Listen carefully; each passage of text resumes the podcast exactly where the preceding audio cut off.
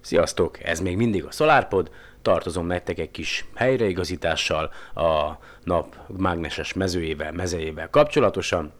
Úgyhogy nem is húzom tovább az időt, vágjunk is bele! Where did we come from? How did the universe come into being?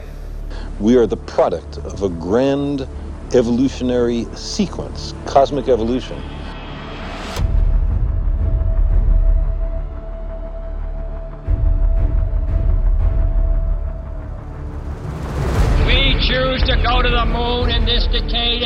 Other things, not because they are easy, but because they are hard. Ignition sequence start. Six, five, four, three, two, one, zero. All engine running. Liftoff. We have a liftoff. 32 minutes past the hour. Liftoff on Apollo 11.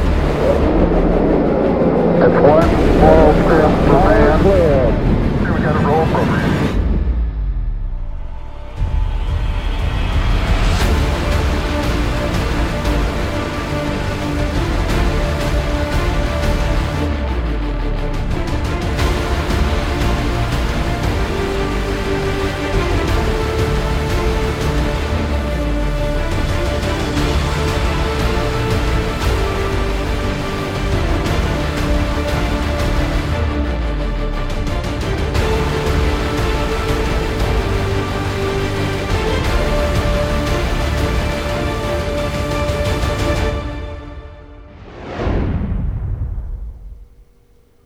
Ismételten szeretettel köszöntök mindenkit itt a SolarPodban. Lisó vagyok a házigazdátok, a podcast elérhetőségei e-mail cím solarpod2016 kukacgmail.com, Skype elérhetőség solarpod2016 a Skype felhasználói név, Facebookon is megtalálhatjátok a podcastet, mégpedig a facebook.com per solarpod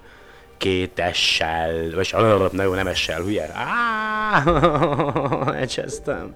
Na mindegy. Szóval, facebook.com per solarpod essel, nem essel. Ezt akartam mondani, és még egy jó poént is kitaláltam hozzá, hogy hát nem azt akartam mondani, hogy te essel, hanem hogy essel, nem essel. Na mindegy. Szóval, köszöntelek titeket újra itt a podcastben. A legutóbbi, ö, hát ilyen kicsit depressziós podcast ö, után kaptam egy kedves felhasználótól Hallgatótól. véleményt, Hallgatótól. ö, javaslatot a Hallgatótól. műsorral kapcsolatban, úgyhogy megpróbálok majd valamilyen struktúrát ö, kitalálni a podcasthez. Az új laptop az nem vált be, úgyhogy a régi laptopon kell rögzítenem a, a podcastet, mert egyszerűen az új laptopon nem tudom használni ezt a mikrofont, még ha nem is a legtökéletesebb, valamilyen szoftver hiba van, majd remélhetőleg egy frissítés után egyszer majd javításra kerül. Azon ugye Windows van, a, Linux az egyáltalán nem ismeri fel a, ezt az újfajta jack dugót, de mindegy, nem is az a lényeg. A lényeg az, hogy örülök neki, hogy újra itt vagytok. Ö, eléggé húzós hetünk volt, ami a a világűrt és a tudományt illeti. Tudom, hogy, hogy a, az elmúlt, vagy inkább azt mondanám, hogy azért a, a, az, a podcast elejéhez képest igen, csak elmentem abba az irányba, hogy a különböző csillagászati témákról beszélek. E, igen, igen, igen, igen, igen, teljesen igazatok van. A struktúráról meg annyit, hát, hogy talán megpróbálok majd valamiféle megint ilyen kis rövid hírekre összpontosítani a podcast elején, aztán lesz mondjuk egy, egy, egy fő téma, hogyha mondjuk épp nem beszélgetek valakivel, és aztán pedig a műsor végén meg mondjuk egy minimális ismeretterjesztés, ugye a, a kalandozás a világegyetem atomjai között, vagy mondjuk egy mozaik kiadós anyag, vagy kedves javaslat érkezett arra is, hogy mi lenne, hogyha csillagászati alapismeretekről beszélgetnék, úgyhogy ezt meg is fogom majd tenni, de akkor az első és legfontosabb ugye a a legutóbbi adásban arról beszélgettem, vagy arról beszéltem, hogy a napnak a, a mágneses mezeje, mezője meddig ér el. Nem konkrétan pontosan a nap direkt mágneses ö, mezeje ér el jó messzire a naprendszerben, ami ugye nem két fényév, mint ahogy én azt hál' Istennek jól sejtettem, hogy hülyeséget mondok. Tehát nem két fényév. A lényeg az, hogy ugye a napnak van egy, egy mágneses tere, és a, a nap mágne, napforgó mágneses mezője a bolygó közi anyagban létrehozza az úgynevezett helioszférikus mágneses teret. Ez plazmából álló szerkezet betölti szinte az egész naprendszert, egészen a Plutó pályáján túlra nyúlik. Mindjárt mondom nektek, hogy ö, hogy, itt egy ké, fénykép alapján nekem van, hogy körülbelül milyen távolságra nyúlik ki ez a, ez a plazma, a nap által kibocsátott plazma, amely, ugye azt viszont jól mondtam, hogy ez a plazma, ez a naprendszerből érkező plazma nyomás, ezt úgy képzeljétek el, mint egy ilyen, mint egy nyomás, tehát mint egy ilyen lufi, egy plazma lufi, ami így fel, az egész naprendszer, az, ez, ez, ez, a nyomás, ez a, ez a külső nyomás megakadályozza, hogy a, a kozmikus térből ö, ö, érkező sugárzás, nagy mennyis, káros sugárzás nagy mennyiségben elérjen minket a belső naprendszert, vagy egyáltalán a naprendszert, ö, és ö,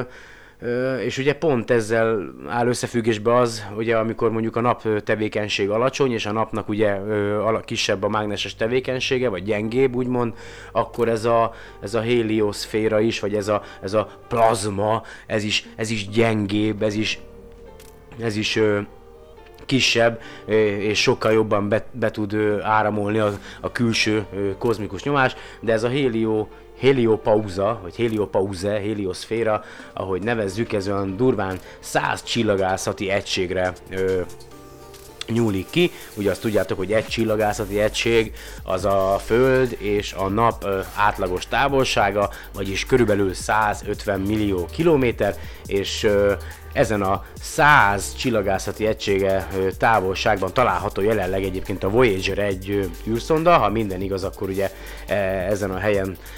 utazik most éppen. Még egy pár évig elég egyébként a Voyager 1 lévő üzemanyagcella, aztán szépen lassan majd lemerülnek a, a, a tápjai, és aztán szépen csendben viszi majd a, a mi üzenetünket a végtelenbe, aztán mi, ahogy említettem, soha nem fogjuk megtudni valószínűleg, hogy megtalálta el valaki vagy sem, hát mi legalábbis nem, aztán esetleg a, az unokáink, na értitek, szóval ők, ők esetleg tudni fognak róla, de akkor térjünk gyorsan, beszéljünk pár szót a a fontosabb hírekről, vagy rövid hírekről. A fő témám a mai podcastben majd ez a, a Trapist egy csillag körül, hát részben korábban, részben ugye a, a, a mostani bejelentett meg, bejelentésnek köszönhetően felfedezett hét földszerű bolygó. Ezeket fogom majd egy kicsit körüljárni, részben a saját gondolataim alapján, részben az ISO oldalán megjelent információból, részben pedig a space.com oldalon megjelent úgynevezett ilyen infografika alapján. Aztán ugye tegnap jött a hír, vagy mikor, hogy a SpaceX vagy Elon Musk bejelentette,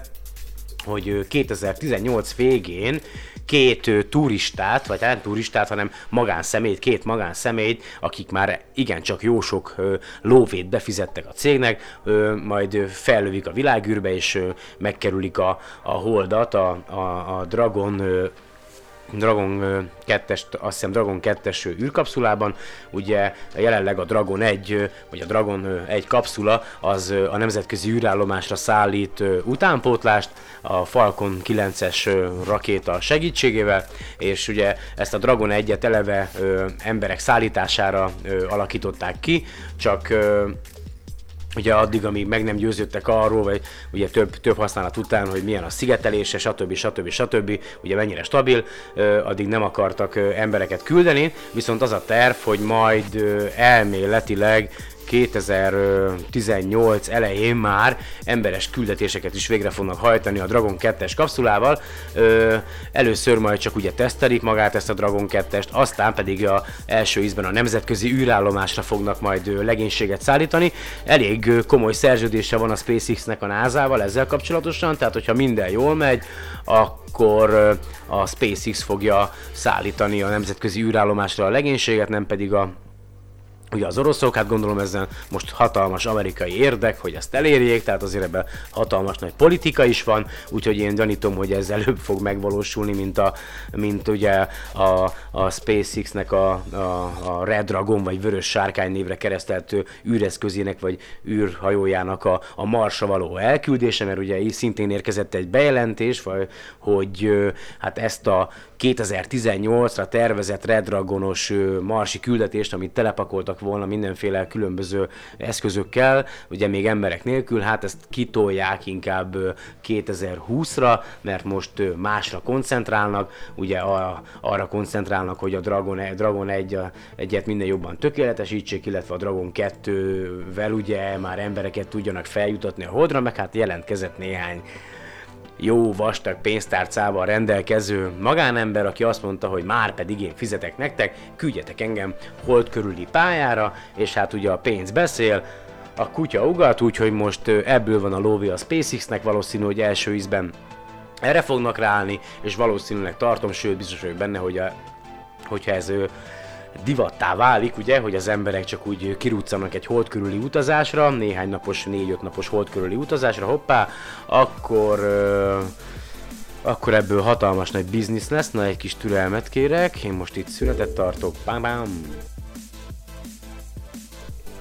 És már vissza is tértem. Ö, ne igen, szóval, ha már ugye Marsot szóba hoztuk, akkor ö, van itt egy olyan most, hogy a, ugye egyrészt van az Elon Muskéknak a, a terve, hogy minél hamarabb ugye szeretnének emberek jutatni a Marsra,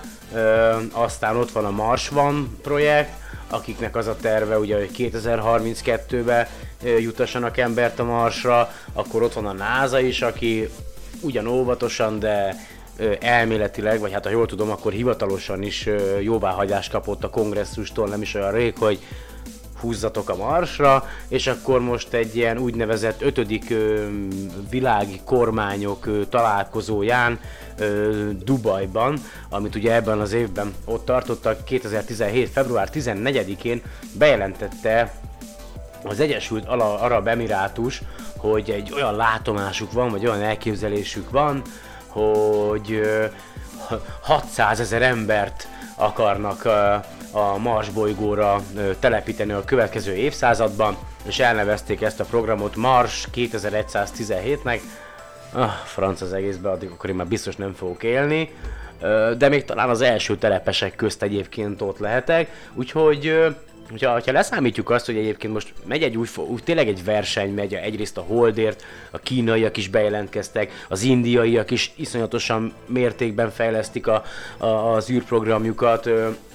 Ugye most eh, legutóbb valami rekordot döntöttek, hogy nem tudom, egyszerre hány darab műholdat bocsátottak fel. Jó, most ne számoljunk azzal, hogy gyakorlatilag teleszemeteljük a, a bolygó körüli teret, de egyébként még mindig elég nagy ahhoz szerintem, hogy biztonsággal el lehessen hagyni űrhajókkal, és tehát hogyha ha megpróbálunk, hogyha tehát mi lenne, képzeljétek el, mi lenne, hogyha tényleg egyre több olyan ember lenne ezen a bolygón, hogyha tényleg elérni a kritikus tömeget azon emberek száma, akik ezen a területen ha máshol nem is, de képesek együtt dolgozni, és, és egy ilyen nemzetközi összefogás keretében települne át, ugye, na jó, most hülye hangzik, vagy létesítenénk az első marsi telepeket, és hogy miért, ugye, azért, mert fontos a túlélésünk, legalábbis, hogyha hát ez számomra fontos, hogy az emberi faj nagyon sokáig fennmaradhasson, bár igaz csak a maga módján tudok ehhez hozzátenni, de ugye máshova nem tudunk menni. Hova mennénk? A jelenlegi technológiánkkal, meg hát a, a naprendszerünkben lévő bolygók közül az idézőjelbe egyetlen értelmes választás a Mars lehet. A Hold meg ugye annyiban, hogy ott úgymond ilyen átmeneti bázisokat hozunk létre, hogy ne kelljen mindig mindent a földről fellőni, de ez a jövő zenéje. Ami még történt február 26-án volt egy úgynevezett gyűrűs ö, napfogyatkozás, a Ring of Fire, a tűzgyűrűje napfogyatkozás, amit a, hát a Chiléből, ö, hát a föld déli részéről, de leginkább az amerikai, dél-amerikai kontinensről lehetett látni, és hál' Istennek ugye, az internetnek és a Facebooknak hála, ugye élőben lehetett végig követni, ahogy a, a hold szépen ö, be besúnyog ugye a nap és a föld közé, és ö, nagyon jó volt, hogy ugye, ha jól tudom, ez egy gyűrűs napfogyatkozás, anélkül, hogy mondjuk utána olvastam volna, ugye ö, szépen lehetett látni a nap körüli ö, ö, még fényes részt, tehát hogy valószínűleg, hogy a, a hold, vagy nem, nem valószínűleg, hanem biztos, a hold az most a, a a, kering, a földi keringésének a legtávolabbi pontján lehetett, és pont ú, ugye, mivel nem volt, tehát messzebb volt tőlünk, ezért nem takart ki annyi részt a napból, tehát így nem volt teljes napfogyatkozás, hanem gyűrűs napfogyatkozás, és majd lesz egy teljes napfogyatkozás egyébként augusztusban is, de hát ö, azt sajnos tőlünk Magyarországon nem lehet látni, viszont Amerikában majd igen, de hát ez is a jövő zenéje. Aztán van itt még olyan, hogy az Európai űrügynökség és a NASA ö, meg több kisebb cégnek a közös projektjébe terveznek felküldeni egy, egy űreszközt, amelyel a napot szeretnék megfigyelni. Ö, elméletileg 2018. októberében tervezik felülni majd ezt a, az űreszközt, a Solar Orbiter névre ö, keresztelt eszközt, amelyel majd soha, még soha nem látott közelségből szeretnék majd megvizsgálni a napot. Gyakorlatilag ö, ö, 0,28 század csillagászati egységre lesz majd ez az űreszköz a legközelebbi pontján a naptól, ugye, ami közelebb van, mint ugye a, a Merkurnak, tehát hogy beljebb lesz, a, a, mint amennyire a Merkur van a, a naptól, és ö, durván 168 napos keringési időket fognak ö, ezzel az űreszközzel majd ö, végrehajtani, hát ö, ugye úgy próbálnak, hogy elméletileg ugye, a, na mindegy, nem akarom, én nem, értem ezt a dolgot, nem vagyok, nem vagyok szakértő, a lényeg az, hogy 2018-ban terveznek, és remélhetőleg fel is fognak lőni egy nap megfigyelő űreszközt, melyel, ugye, ha jól értelmeztem, elég sok mindent meg tudnak vizsgálni, illetve nyomon tudják követni a napfoltoknak a kialakulását, illetve a, a megszűnését, mert a, abban az időpontban, amikor majd az az űreszköz a tervek szerint a legközelebb lesz a naphoz, akkor pont ugyanolyan sebességgel fogja megkerülni a napot, mint amilyen sebességgel a nap megfordul ugye a, a, a középső területein, az egyenlítői területein a, a saját ö, idézően hülye hangzik tengelye körül, és akkor gyakorlatilag ö, nyomon tudja követni teljes terjedelmében egy napfoltnak, a ki, napfolt csoportnak a kialakulását, illetve a megszűnését, úgyhogy ezt kíváncsi leszek, hogy milyen lesz, és akkor még biztos, hogy van, amiről ö, szerettem volna nektek beszélni. Na igen, van még egy másik téma, de ez már szerintem így is sok volt. Még az egyik legfontosabb, hogy van nekem az idézőjeles Jason Silva nevű ö, cimborán barátom, ez, akit amúgy nem ismerek, csak a Facebookon kedvelem, megnézem a videóit, mindegy, azt se tudja, hogy ki vagyok, illetve itt van Melody Sheep elvtárs is, akitől már korábban ö, hallhattatok ö, a videóiból kivágott vagy kiszedett hanganyagot tőlem, akik szintén imádják a tudományokat, és ők ketten a National Geographic megbízásából, képzeljétek el, készítettek egy új sorozatot, amelynek majd március 6-án lesz a premierje, legalábbis az Amerikai Egyesült Államokban, a National Geographic csatornán. A sorozat címe az az lesz, hogy Origins, The Journey of Humankind, tehát a én úgy fordítottam igazából, hogy eredet, bár lehetne eredeteket is, de én nem sok értelmét látom. Tehát eredet, az emberiség útja, és az első részben, majd amit március 6-án fognak levetíteni Amerikában, a, a tűzről lesz szó. Ez egy 8 részes sorozat lesz majd. Mindjárt mondom nektek, hogy milyen címekkel fog megjelenni. Remélem, hogy előbb-utóbb egyébként Magyarországon is meg tudjuk majd nézni, vagy átveszi majd a NatGeo. Egyébként én javasolnám nektek, hogyha majd nézitek, és van digitális tévévételi lehetőségetek, akkor inkább az eredeti nyelven nézzétek angolul, ö, kis szünet, mert a magyar szinkron az nem igazán a legjobb mostanság,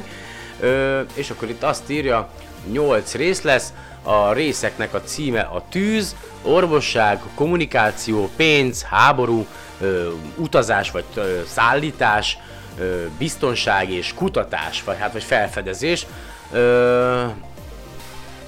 vagy shelter, az, ah, várjatok már hülyeséget mondok. Mindegy, a lényeg az, hogy március 6-án indul a sorozat, és itt tőlem, vagy hát itt a podcastben majd hallhatjátok a, a magának a, a Melody Sheep által készített fantasztikusra sikeredett előzetesnek a hanganyagát. Menedék, oltalom, igen, a shelter, buvóhely, menedék, oltalom. Akkor menedék, biztonság, elrejtőzés, oltalmazás, védelem, na mindegy, szóval rosszul fordítottam.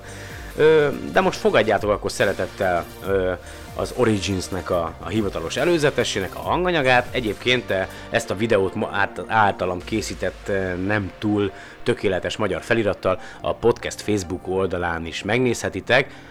Úgyhogy akkor most következzen az Origins előzetese. It's the biggest question of them all. Where did we come from? How did we rise above our humble beginnings? How did a remote group of primates go from swinging from trees to walking on the moon? We now have a chance to peer back and see for ourselves. To see how our ancestors grappled with the untamed forces of nature. To shape our own destiny. This is the story of how the world became modern.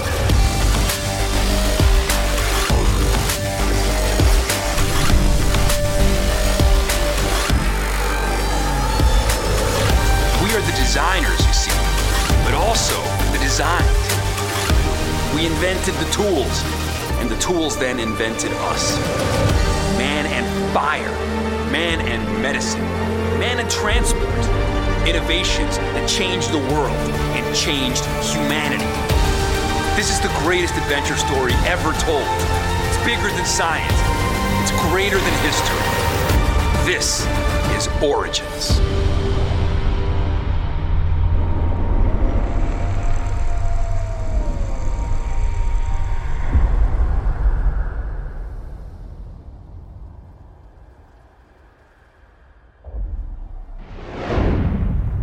Gyerekek, ha, hát az a baj, hogy ez a podcast majd később lesz feltöltve, de ha most kimennétek, egész nap fújt a szél, egy felhő sincs most itt, ahol élakom, és úgy kifújta a dzsuvát a légkörből, hogy szabad szemmel látszik a nem tudom, 8, 8 vagy 10 százalékos holdcsarló, ugye gyönyörű, hogy hát az eddig is látszik szabad szemmel, nem is ez a lényeg. Mellette a Vénusz, aztán a Mars fölötte, aztán, hogy felnézek a, a zenitbe, ugye az égboltnak a, a legmagasabb fokán, ö, ott vannak a fiastyúk, a plejádok, akkor balra a két ház között az Orion öve, és, és látszik minden, csomó minden látszik szabad szemmel, úgyhogy légy szíves, értékeljétek, hogy ezt a podcastet csinálom, mert most kint lehetnék és csillagászkodhatnék, és Amúgy nem megyek ki, mert hajnali négykor kelek, úgyhogy ha most még befejezem a podcastet mostan este 7 óra egyébként, március 1 van, 2017, ha még nem mondtam volna. Uh, lesz vagy 8-9 óra, mire feltöltöm, aztán még kipakolok, addigra már lemegy minden, 10-11, ah, nem pakolok ki, mert hulla leszek holnap reggelre. Na mindegy, hol kezdjem? Az elején, ugye Nektek még lehet, hogy nem mondtam, de nem olyan rég jelentkeztem az Európai űrügynökség déli obszervatóriumához, mint önkéntes fordító, és elfogadták a jelentkezésemet, így a jövőben ugye majd a, az, az ügynökség által megjelentetett úgynevezett ilyen videókáztok, vagy podcastok, ugye videós anyagoknak a, a magyar felirattal való ellátását fogom tenni, ezt most szépen megfogalmaztam, remélem a feliratjaim azok, vagy felirataim azok jobbak lesznek, mint ahogy beszélek, és meg is jelent ugye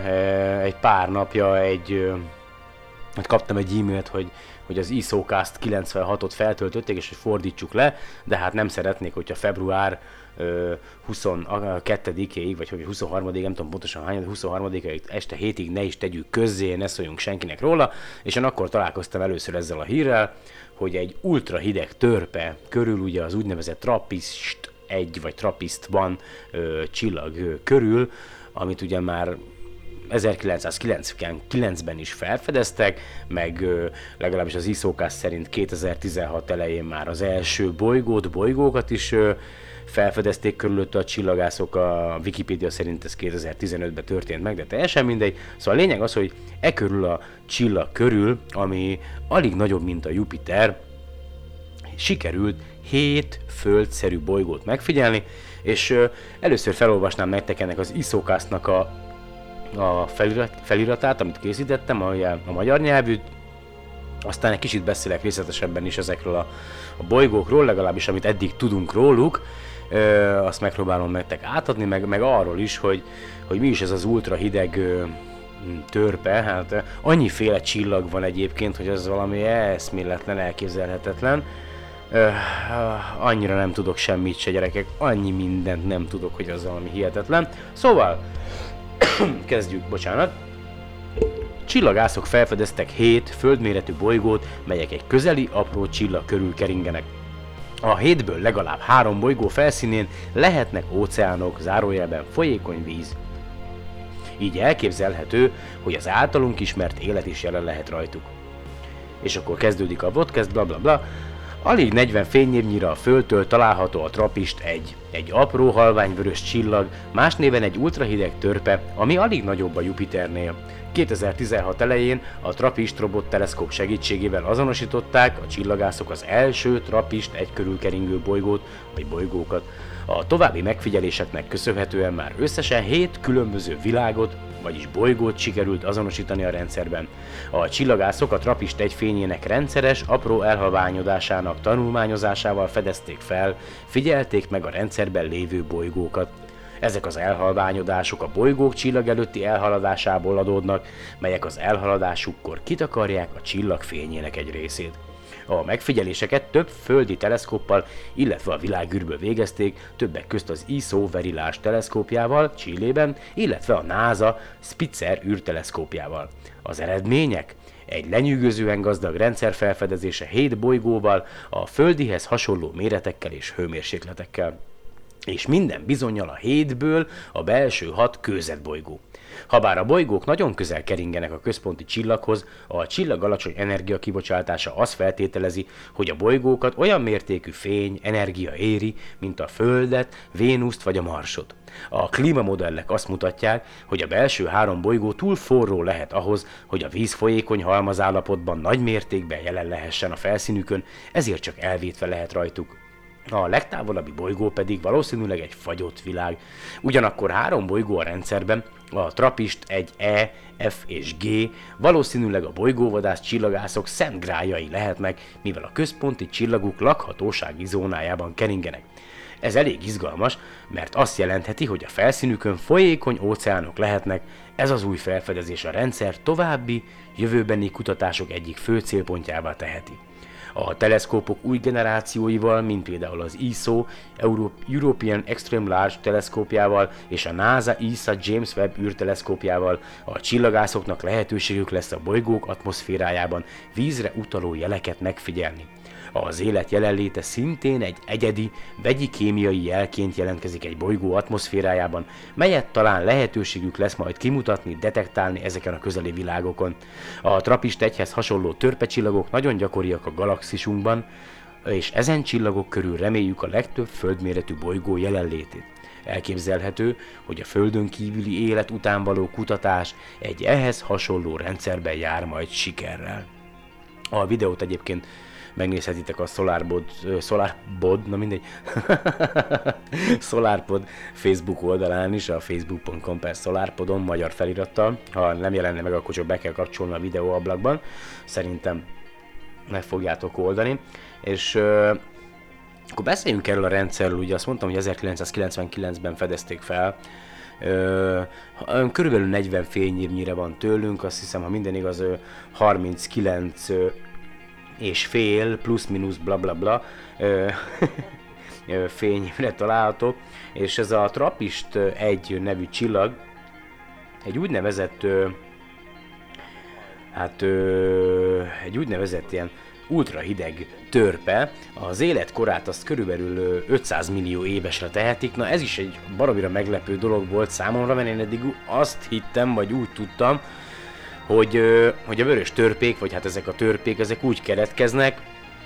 vagy lehet, hogy a vörös törpék, igen, ez egy ultra hideg törpe, itt nem, nem említi, hogy vörös törpe, vagy csak egy ultra hideg törpe. Tehát, hogy én úgy tudom, hogy a vörös törpékről hogy azt tudtam, hogy, hogy ezek valamikor egy nagyobb csillag magjai, vagy magjai voltak, és ugye a csillag az élet végéhez közeledvén ledobta magáról a, a külső héját, a külső anyagát, ugye, és akkor lett ez az úgynevezett planetáris köd, és akkor ezek a törpék ugye tovább élnek, de nem. Ezek a csillagok, ezek szintén ö, úgy alakulnak ki ezek az ultrahideg törpék, mint mondjuk a, a napunk, vagy bármelyik másik csillag, ö, és ö, hát némelyik szerencsével jár, és aztán lesz belőle egy ilyen hideg vörös törpe, amely nagyon, de nagyon, de nagyon sokáig él.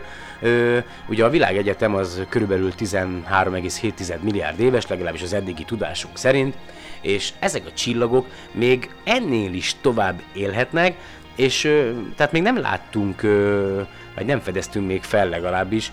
mi emberek olyan csillagot, olyan ultrahideg törpét, olyan törpét, amely eltűnt volna, meghalt volna, megsemmisült volna. Tehát olyan lassan égetik el a kis tömegüknek köszönhetően a bennük lévő üzemanyagot, a hidrogén, hogy baromi sokáig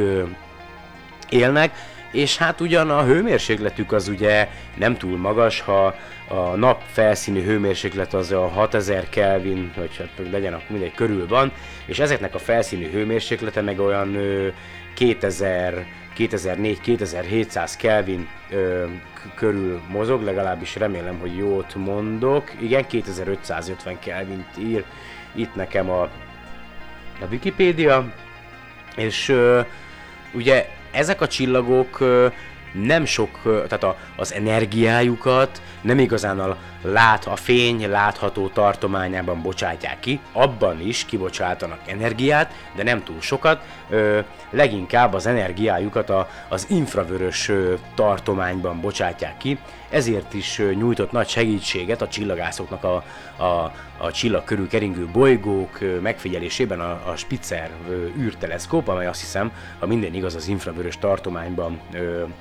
működik, legalábbis nagyon bízom benne, hogy nem mondok hülyeséget. Ha igen, akkor majd a következő adásban kiavítom. És, és, és, és, és ugye itt van a Space.com-on egy cikk, ami megpróbálja bemutatni, hogy miről is tudunk eddig, vagy mit tudunk eddig mi emberek, úgyhogy engedjétek meg, hogy a műsor nagyobbik felében most egy kicsit erről beszéljek.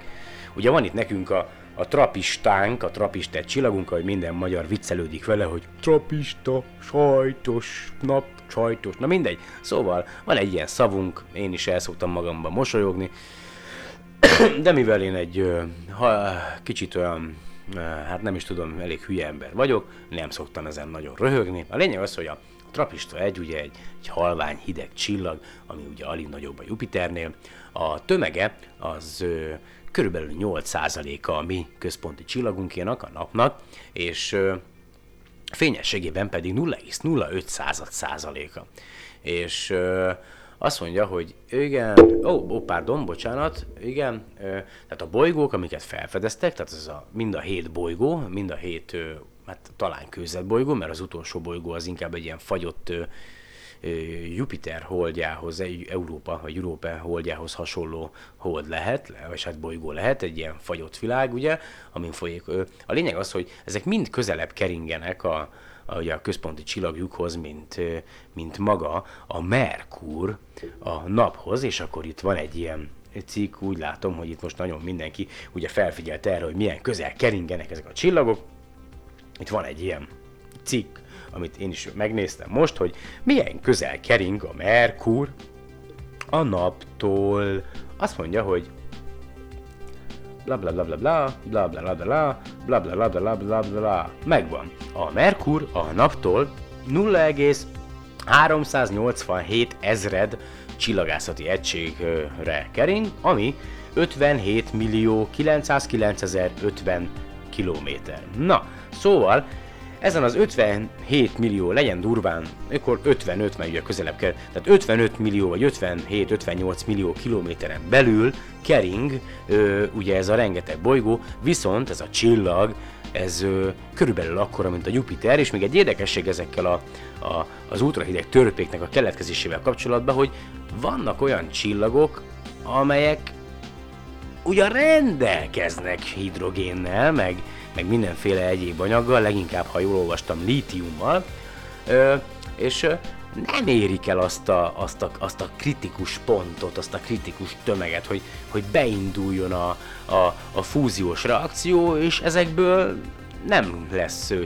csillag, vagy hát vagy lesz, vagy lesz, vagy nem is tudom, hogy hogy van pontosan, vagy lesz talán, de egy úgynevezett ilyen barna törpe lesz ö, belőlük, egy ilyen, nem is tudom minek nevezik ezt, mint, lehet, mint egy ilyen besült puska, vagy a fene se tudja. Ez is nagyon érdekes egyébként, rohadt sok mindent tényleg nem tudok, olyan jó lenne minden nap ezzel foglalkozni, olyan jó lenne, ha ez lenne a munkám, aztán persze lehet, hogy ezt is megunnám, na mindegy, ah, még verset is írhatnék. Szóval a lényeg az, hogy igen, itt, na jól mondtam, tehát a, a fénynek a nagy részét a trapist egy csillag az infravörös tartományba ö, bocsátja ki, ami láthatatlan ugye az emberi szemnek, és akkor itt mondtam a, Spitzer, vagy Spitzer űrteleszkópot, igen, és a, ezek az ultrahideg törpék, mint a Trappist egy, nagyon sokáig élnek, ugye a, igen, azért, mert nem túl melegek, és akkor itt azt írja, hogy, gyakorlatilag tovább égetheti még az üzemanyagát, itt 5 trillion évet ír, ha jól tudom, magyarra fordítva az billió év, de e, nem tudom pontosan, tehát gyakorlatilag sokkal tovább elélnek még ezek a csillagok, mint a mi napunk. Ugye a mi napunk az az élet, ö, legalábbis állt szerintünk, az általunk ö, ismert adatok szerint, az élet ciklusának körülbelül a felénél jár, ami körülbelül olyan 10 milliárd év, és ezek a törpe csillagok ö, alkotják a tejút ö, rendszernek, a mi galaxisunknak a 75, legalább a 75 százalékát. Ezek a bolygók, ugye a bolygók a lakhatósági zónáján belül, a csillagnak a lakhatósági zónáján belül, ö, hát elég közel vannak, ugye, és elég nagy mennyiségű sugárzást ö, kapnak a, a, a csillagjuktól, de hát a, a legtöbb modell viszont azt mutatja, hogy ö, hát, hogy ezeknek a, a, a hely kondícióknak, a, ezen kondíciók ellenére e, lehetséges, hogy, hogy kialakulhatott a, ezeken a bolygókon, vagy némelyik bolygón az élet, hogyha a bolygónak, vagy bolygóknak az atmoszférája, illetve a mágneses mezője elég erős. Ugye ezek a bolygók viszonylag közel keringenek a központi csillaghoz, és amúgy egymáshoz is, és a, gyakorlatilag ez a úgynevezett ilyen árapály hatás, meg, meg minden egyéb, az viszonylag erős lehet rajtuk, tehát még az is elképzelhető, hogy, hogy ebből kifolyólag ezeknek a bolygóknak a, a magja elég intenzív, és, és egy erős mágneses mezőt ö, generál, az is lehet, hogy az atmoszférájuk olyan sűrű, olyan anyagot tartalmaz, amely, amely megvédi őket a, a káros sugárzástól, nem lehet tudni, ugyanakkor ö, az sem elhanyagolható szempont, hogy ö, egy úgynevezett ö, kötött tengelyforgás hatására, ugye mivel olyan közel keringenek a, a csillagjukhoz, hogy körülbelül ugyanúgy, hát sőt, való, minden bizonyal ugyanúgy keringenek a, a csillagjuk körül, mint ahogy a, a hold is kering a föld körül, ö, tehát hogy mindig ö, ugyanazt az arcukat ö, mutatják a központi csillaguk felé a bolygók, mint ahogy a hold is a föld felé. Tehát, hogy ugyanannyi idő alatt fordulnak meg ezek a bolygók a saját tengelyük körül, mint amennyi idő alatt megkerülik a központi csillagukat az erős gravitációs hatásnak köszönhetően így kötötté válik a keringésük és hát ez nagyban befolyásolhatja egyébként azt, hogy most van-e ott élet egyáltalán, vagy bármi, hiszen, hiszen a bolygónak egy adott területét éri állandóan a csillagnak a fénye, a sugárzása, Ugyanakkor elképzelhető egyébként, hogy egy légkör, egy jó erős légkör, egy mágneses mező képes kiegyenlíteni ezeket a, az erős hatásokat, és a bolygónak legalább a, a két úgynevezett alkonyati zónájában vannak olyan területek, régiók, amelyek mondjuk kevésbé szélsőségesek, vagy, vagy ugye az élet számára alkalmasabbak. Ezt nem tudhatjuk, elég messze van, de majd az új teleszkópok segítségével talán sikerül megfigyelnünk őket. Következzen az első bolygó, amely körül a Trapist 1 csillag körül kering, a Trapist 1b. Ez a legbelső bolygó a hét közül, és Képzeljétek el, másfél naponta megkerüli a csillagot, egy tyum, tyum, tyum, tyum, tehát másfél nap alatt tesz egy kört a csillag körül, míg egyébként a Merkur, ami legközelebb van a, a naphoz itt a mi ö, rendszerünkben, körülbelül 88 nap alatt tesz meg egy kört a nap körül, azért ezek a bolygók viszonylag gyorsan keringenek a központi csillagjuk körül, és Hát azt mondja, hogy körülbelül 0,011 ö, ezred csillagászati egységre kering a központi csillaga körül, ami 1,64 század millió kilométer, és ez, ez olyan 4,27 század szorosa a Föld és a Hold átlagos távolságának, ami talán megközelíti a 400 ezer kilométer, de nem akarok hülyeséget mondani, mármint egy, egy Föld és Hold átlagos távolsága 300 valahány ezer, de nem tudom ezeket a számokat fejből, és ö, azt mondja, hogy a, a, ez a Trapist 1B, ez ö, 1,09 ö, század szor nagyobb, legalábbis a, az, a, a, a, a sugara, mint a Földnek. Hát hihetetlen egyébként, hogy mennyi mindent meg tudnak állapítani ilyen messziről. Ö, Fantasztikus, hogyha tényleg így van. És ö, 0,85 százada a tömege ennek a bolygónak a Földinek, tehát hogy a, a Földnél a Föld tömegéhez, na, na mindegy, szóval a Föld 0,85 század százalék, nem, 0,085 szöröse a Föld tömegének ennek a bolygónak a tömege, na igen, megtanulhatnék már beszélni, e, így a mérések alapján, és e, a mérések alapján ez ö, kőzet bolygónak tűnik. E, hát ugyanakkor viszont a, a csillagjához való közelsége miatt, ugye, e, és a, a testvér bolygója is, a, a Trapist 1C, e, ugye, mint azt már mondtam, tehát a, egy, mindig ugyanazt az arcát mutatja a, a, a csillag felé, és hát azért elég sok energiát kap ez a bolygó ahhoz, hogy a, a kutatók, csillagászok azt feltételezik, hogy mind a Trapist 1B-n, illetve a Trapist 1C-n ö, nem lehet folyékony halmaz állapotban víz, de még a Trapist 1D-n sem, vagy csak elvétve esetleg ugye az olyan zónákban, amelyeket nem ér olyan mértékben a, a csillag fénye, és akkor a, a Trapist 1C következik, a, Hát a Trapist egy B-hez hasonlóan elég közel ö, kering ez is a csillagjához ahhoz, hogy folyékony halmazállapotban legyen rajta víz. Ö, a sugara, tehát a maga a sugara az 1,06 ö, százada a földinek, a tömege pedig 1,38-szorosa, ö, mint a földi, és ö, 2,42 nap alatt kerüli meg a központi csillagját, azért ez nagyon durva. A maga ez a távolság, amelyre kering a, a központi csillagjától, az 0,015 ezred csillagászati egység, ez 5,83 szorosa a Föld és a Hold átlagos távolságának. Aztán jön a Trapist 1D, ugye, ami a harmadik bolygó ebben a rendszerben, ami még szintén viszonylag közel kerül ö, magához a csillaghoz, és ennek csak ugye a Földhöz viszonyítva szí- ö, majdnem, hogy csak a fele a tömege, tehát 0,41 századszorosa a tömege a Földihez képest, és ö, ez a legkönnyebb bolygó a, a rendszerben, legalábbis az eddigi megfigyelések szerint. Ö, és ö, azt mondja, hogy igen, ez a kis bolygó, ez 0,77 százada a sugara a, a földihez képest, és a négy nap alatt, ö, 4,05 ö, század nap alatt kerüli meg a Trapist egy csillagot, ami és a, a távolság, amelyre kering, az pedig 0,021 ezred csillagászati egység, vagyis a Föld és Hold átlagos távolságának 8,16 század szorosa, és, és itt is azt írja a space.com, hogy a, a közeli szomszédaihoz hasonlóan ö, a, az 1D-nek a felszíne is valószínűleg túl meleg ahhoz, hogy folyékony halmazállapotban legyen rajta víz, ö, és akkor következzen az egyik esélyes bolygó, legalábbis ö, arra, hogy, hogy a felszínén folyékony víz lehessen, a Trapist 1E. Tehát ez a legbelső bolygó a csillagászok szerint, ami a csillagnak az úgynevezett lakhatósági zónáján belül kering, legalábbis az általunk ismert lakhatósági zóna, ugye ami se nem túl hideg, se nem túl meleg, tehát lehetőség van arra egy adott bolygón, hogy a víz bizonyos körülmények mellett folyékony halmaz állapotban is jelen lehessen a bolygónak a felszínén. És ö,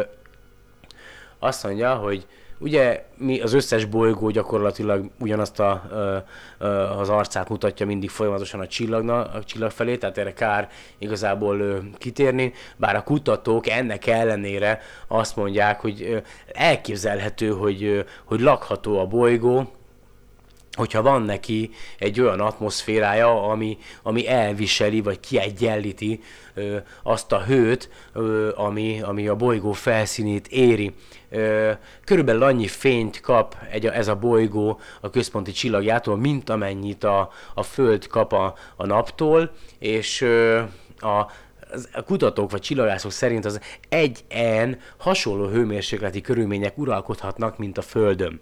Az 1E az ö, 6,1 nap alatt kerüli meg ezt a Trapist egy nevű csillagot, a távolsága pedig a központi csillagtól 0,028 ezred csillagászati egység, ez 10,8 szerese az átlagos föld és hold távolságnak. A sugara a földihez képest ö, 0,92 szeres, és a tömege pedig 0,62 ö, ö, szeres a földhez képest, és ugye hát igen, itt már különböző apró kitérések vannak, hogy ugye megjelent egy poszter, amit én is megosztottam a saját személyes oldalamon, hogy, hogy a Trapist egy E-rendszert úgy hirdetik, mint egy ilyen turista paradicsomot, inkább lépjünk a Trapist egy F-re, mert már igen, csak háromnegyed órája jár a szám. Ö, ugye, igen, a Trapist egy E-rendszer szintén a lakhatósági zónán ö, belül ö, kering, és ö, hogyha a Trapist egy erről, tehát hogyha az előző bolygóról, ja nem, a Trapist egy F-ről, bocsánat, néznénk az előző bolygót, a Trapist egy et, akkor körülbelül akkorának látszana, mint a Hold a Földről nézve, és a, a csillag, ami körül kering, erről a bolygóról nézve, az egy F bolygóról nézve, háromszor akkora lenne az égbolton, mint ami mi látjuk a mi központi csillagunkat, a napot. Ö,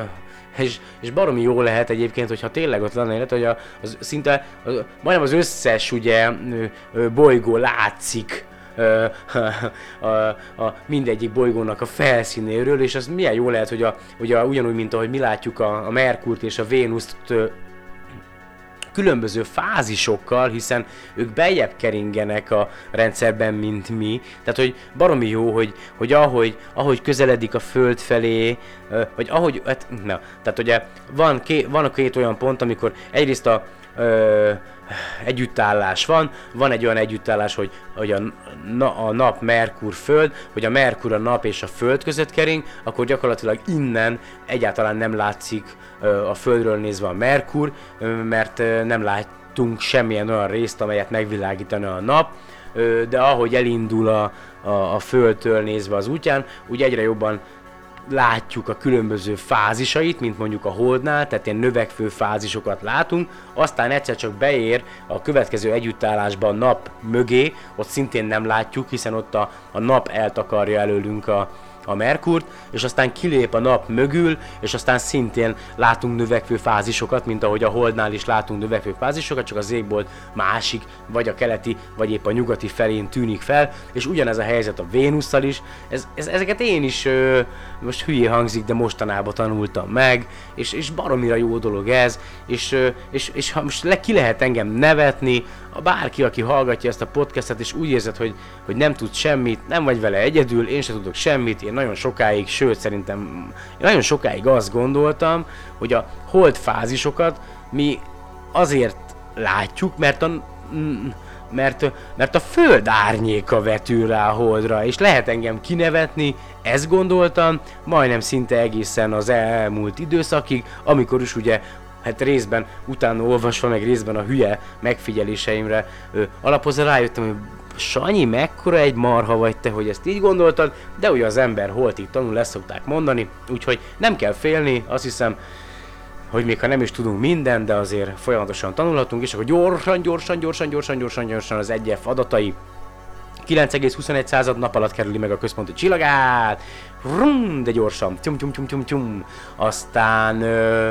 0,037 ö, ezred csillagászati egységre található a központi csillagjától, ami 13,3-szerese az átlagos föld és holtávolságnak. A, a sugara 1,04 századszorosa a földiének, a tömege pedig 0,62 századszorosa a föld tömegéhez viszonyítva. É, igen, és ez az 1F, ez minden bizonyal vízben gazdag, legalábbis a kutatók, csillagászok szerint, és körülbelül annyi ö, fényt kaphat a központi, vagy energiát kaphat a központi csillagjától, mint amennyit a Mars kap a mi napunktól. És aztán következik a Trapist 1G, ez ugye a, a lakhatósági zónában a legkülső bolygó, de még ezen is elképzelhető egyébként, hogy előfordul folyékony halmazállapotba víz, hiszen egyetlen egy kis orcácskáját, vagy ugyanazt az orcácskáját mindig a központi csillaga felé mutatja a kötött keringésnek köszönhetően. Tehát a Trappist egy G ö, azt mondja, hogy 12,35 nap alatt kerüli meg a központi csillagját, 0,045 ezret csillagászati egységre található a Trappist egy ö, ultrahideg törpétől, ami 17,4-szerese az átlagos föld és hold távolságnak. A bolygó mérete 1,13-szorosa, legalábbis a sugara a földihez képest, és ö, Igen, ez a legnagyobb megvizsgált bolygó ebben a rendszerben, a tömege pedig 1,34-szerese a Föld tömegének, és az 1G az körülbelül annyi csillagfényt, vagy annyi fényt, energiát kaphat a, a központi csillagjától, mint hogyha mint a, a Mars és a Jupiter közt lévő fő, úgynevezett fő aszteroida öv,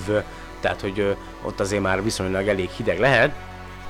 Uh, igen, igen, igen, igen, igen, igen, igen, igen, igen, igen, igen, igen, uh, igen, bocsánat, csak, szóval a lényeg az, hogy, hogy még ha fel is fedeztük ezeket a bolygókat, ezt a hét bolygót, mm, bizonyos feltételek miatt uh, nehéz azt mondani, hogy, hogy, vagy azt feltételezni, hogy azért ezeken lehet élet, de viszont tudjuk azt, hogy ez csak egy rendszer. A tejútrendszerben van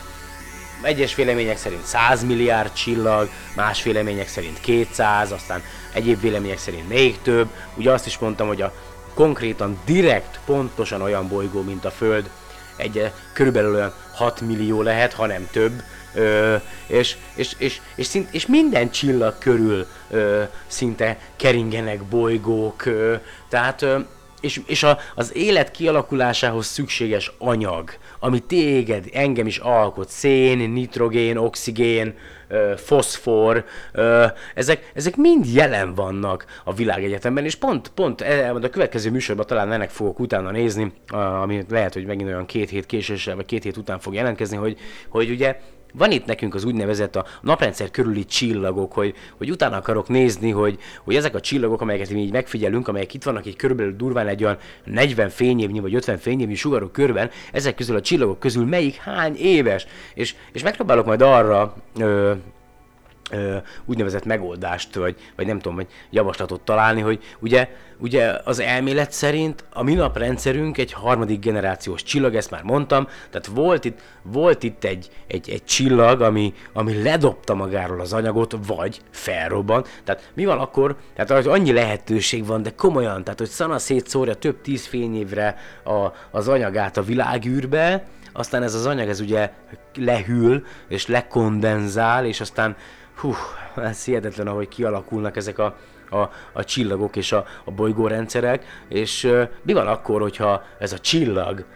aminek az életünket uh, köszönhetjük, még mindig itt van a közelünkben, egy vörös törpeként, a megmaradt anyagával még mindig él. Uh, na mindegy. Ennyi volt a Trapist egy rendszer, a lényeg az egész. Remélem, hogy mindent elmondtam, amit szerettem volna ezzel kapcsolatban. És uh, jött egy javaslat arra, hogy, hogy mi lenne, hogyha csillagászati alapismereteket is mondanék, akkor, akkor legyen most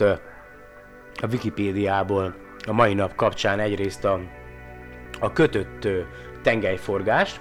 tehát legyen egy a kötött tengelyforgás, illetve akkor beszélek majd egy kicsit a jobban a csillagászati ö,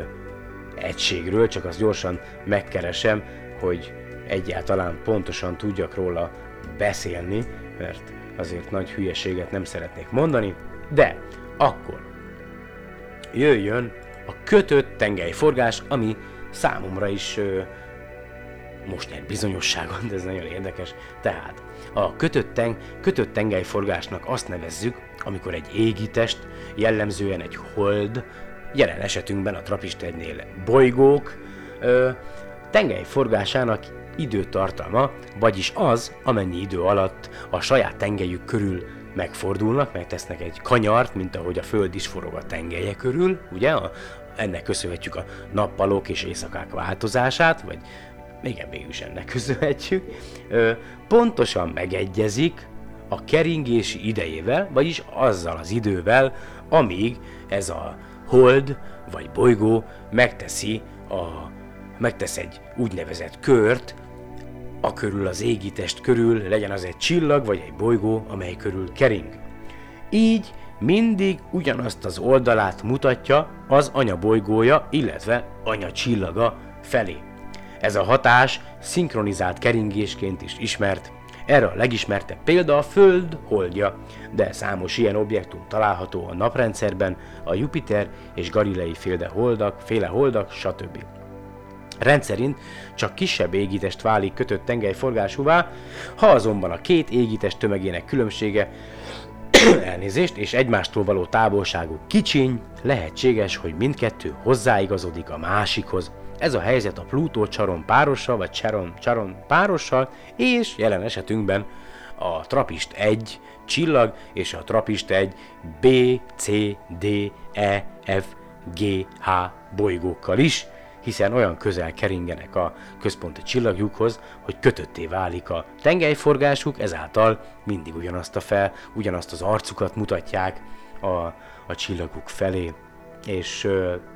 Szerintem a kötött tengelyforgásról ennyi elég is, és akkor jöjjön a csillagászati egység, hiszen oly sokszor annyiféle helyen találkozhattok vele, mindenki használja ugye a nagy csillagászok nagy egysége. 3C. Már mostanában egyre menőbb egyébként a parsec, a parsec használata, mert egyszer utána olvastam, hogy mi is az, jó, jó nagy távolság, majd legközelebb szerintem arról is szót fogunk ejteni. Tehát, mi is az a csillagászati egység?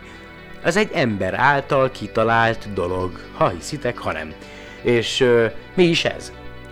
Ez pontosan a nap és a föld á, közti átlagos távolság. Ugye tudjátok, hogy van egy úgynevezett ö, napközeli pont, perihélium, vagy mi az Isten, olyan, olyan jó elnevezések vannak, de megpróbálok magyarul fogalmazni, tehát a Föld kering a nap körül nem tökéletes körpályán hanem egy úgynevezett ellipszis pályán kering, és ennek a keringési pályának vannak olyan pontjai, amikor a Föld viszonylag messze van ö, a naptól, illetve van egy olyan pontja, amikor közelebb van a naphoz, és ezek a pontok általában ugye a ö, talán most nem is tudom, decemberben, vagy januárban, vagy én nem tudom pontosan mikor volt, amikor a legközelebb voltunk a naphoz, és majd nyáron leszünk a legtávolabb tőle, és ezekből a távolságokból számoltak egy átlagot, ami 149 millió 597 ezer 870 egész 7-es kilométer, 8,317 fényperc, 499 fénymásodperc. Na most, ha már így beszélgetünk itt a fénypercről, meg fénymásodpercről, ugye tudjátok, hogy a, a fénynek a sebessége tökéletes vákumban, tökéletes ö, olyan térben, ahol egyetlen egy gázmolekula sincsen, tökéletes légüres térben, ami még a világűrben sincsen, csak itt a Földön az általunk létrehozott szuper eszközökben vagyunk képesek szerintem tökéletes vákumot előállítani. A világűrben ö, van, még ha ugyan viszonylag alacsonyan, tehát nincsenek gáz, a, túl sok gázmolekula, tehát azért elég hamar felfornánk, ha így kikerülnénk a világűrbe, csak úgy natur. A lényeg az, hogy azért ott is vannak különböző porszemcsék, mindenféle részesség elvétve, tehát a világűrben sincs tökéletes vákum, de a fénysebessége tökéletes vákumban megközelítőleg 300 ezer kilométer másodpercenként, megjött közben párom is, szia, és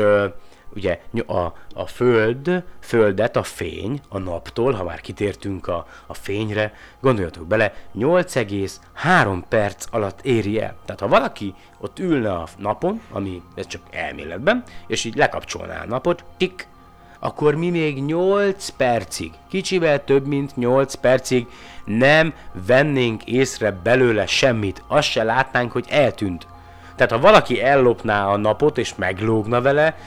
8, több, kicsivel több mint 8 perc előnye lenne, mire mi rájönnénk, hogy, hogy ellopta a napot. Na persze aztán úgyis mindegy, ha ellopta a napot, mert nekünk annyi, ö, viszonylag gyorsan ö, ö, elkezd esni a hőmérséklet, ö, ugye már azért a Földnek, hál' Istennek van belső magja, ami bizonyos, bizonyos hőt azért termel, de elég gyorsan megfagynánk egyébként, tehát elég gyorsan egy ilyen fagyott hógolyóvá válna a bolygó. Ö, szóval ennyit a, a fénysebességről röviden, majd arról is fogunk akkor beszélni, és akkor beszéljünk egy kicsit a csillagászati egységnek a történetéről. A csillagászatban csak távolságarányok mérhetőek könnyen, tényleges hosszak nehezen, ezért sokáig az égi testek közötti egységeket csak csillagászati egységben lehetett tudni. Az első komolyabb lehetőség a mérésre a Vénusz és a Merkur napelőtti elvonulásának megfigyelése volt különböző helyekről. Abból, hogy az égi test a nap előtt a két helyről különböző helyen látszik, áthaladni, a távolság meghatározható. Az 1769-es Vénusz átvonulás megfigyelésében részt vett Hel Miksa és Sajnovics János a norvégiai Vardó szigeten, valamint James Cook Tahitin. Kepler is csak a nap-föld távolsághoz tudta viszonyítani a bolygó távolságát. Fontos szerepe van az égitestek radarral való vizsgálatának, mely a második világháború idején a repülőgépek távoli felismerésére kifejlesztett radartechnikai melléktermékeként, radartechnika melléktermékeként született meg.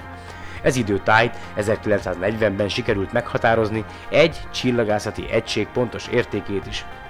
Magyarországon Baj Zoltán csoportjának a világon az elsők között sikerült radarral megmérnie egy másik égitest távolságát, a Holdét. És a jelölése a csillagászati egységnek CE. Ö, igen. Ja, és ha már itt a, a parszeket megemlítettem, egy parszek az 206.265 csillagászati egység. Nem fogom nektek átszámolni. Én itt szerintem a mai napra be is fejezem. Remélem, hogy mindent sikerült elmondanom, amit szerettem volna, és ami ebbe az egy órába belefért. Köszönöm, hogy ma is meghallgattatok. Remélem, hogy fogunk még találkozni, fogtok még hallgatni, ha bármilyen kérdésetek, véleményetek, javaslatotok van, ha van témátok, ha van saját témátok, ha van saját hangfelvételetek, vagy csak szeretnétek beszélgetni egy témával kapcsolatban, akkor keressetek meg bátran az elérhetőség e-mail cím solarpod2016 kukacgmail.com, a Skype felhasználói nevem a solarpod2016, illetve megtaláltok még facebook.com per solarpod oldalon is, és ha a Soundcloudon hallgatsz, akkor a Soundcloud, és aztán be vagy regisztrálva, akkor küldhetsz ott is üzenetet. Igyekszem mindenhol mindenkinek válaszolni, bár eddig még azért nem írtatok túl sokan, úgyhogy nem vagyok ezzel kapcsolatban túl terhelve. Nagyon szépen köszönöm nektek a mai figyelmet, kimegyek, megnézem még a holdat, hát ha látom meg a Vénuszt, mert gyönyörű, nektek pedig további kellemes mindennapokat kívánok a legközelebbi találkozásig. Sziasztok!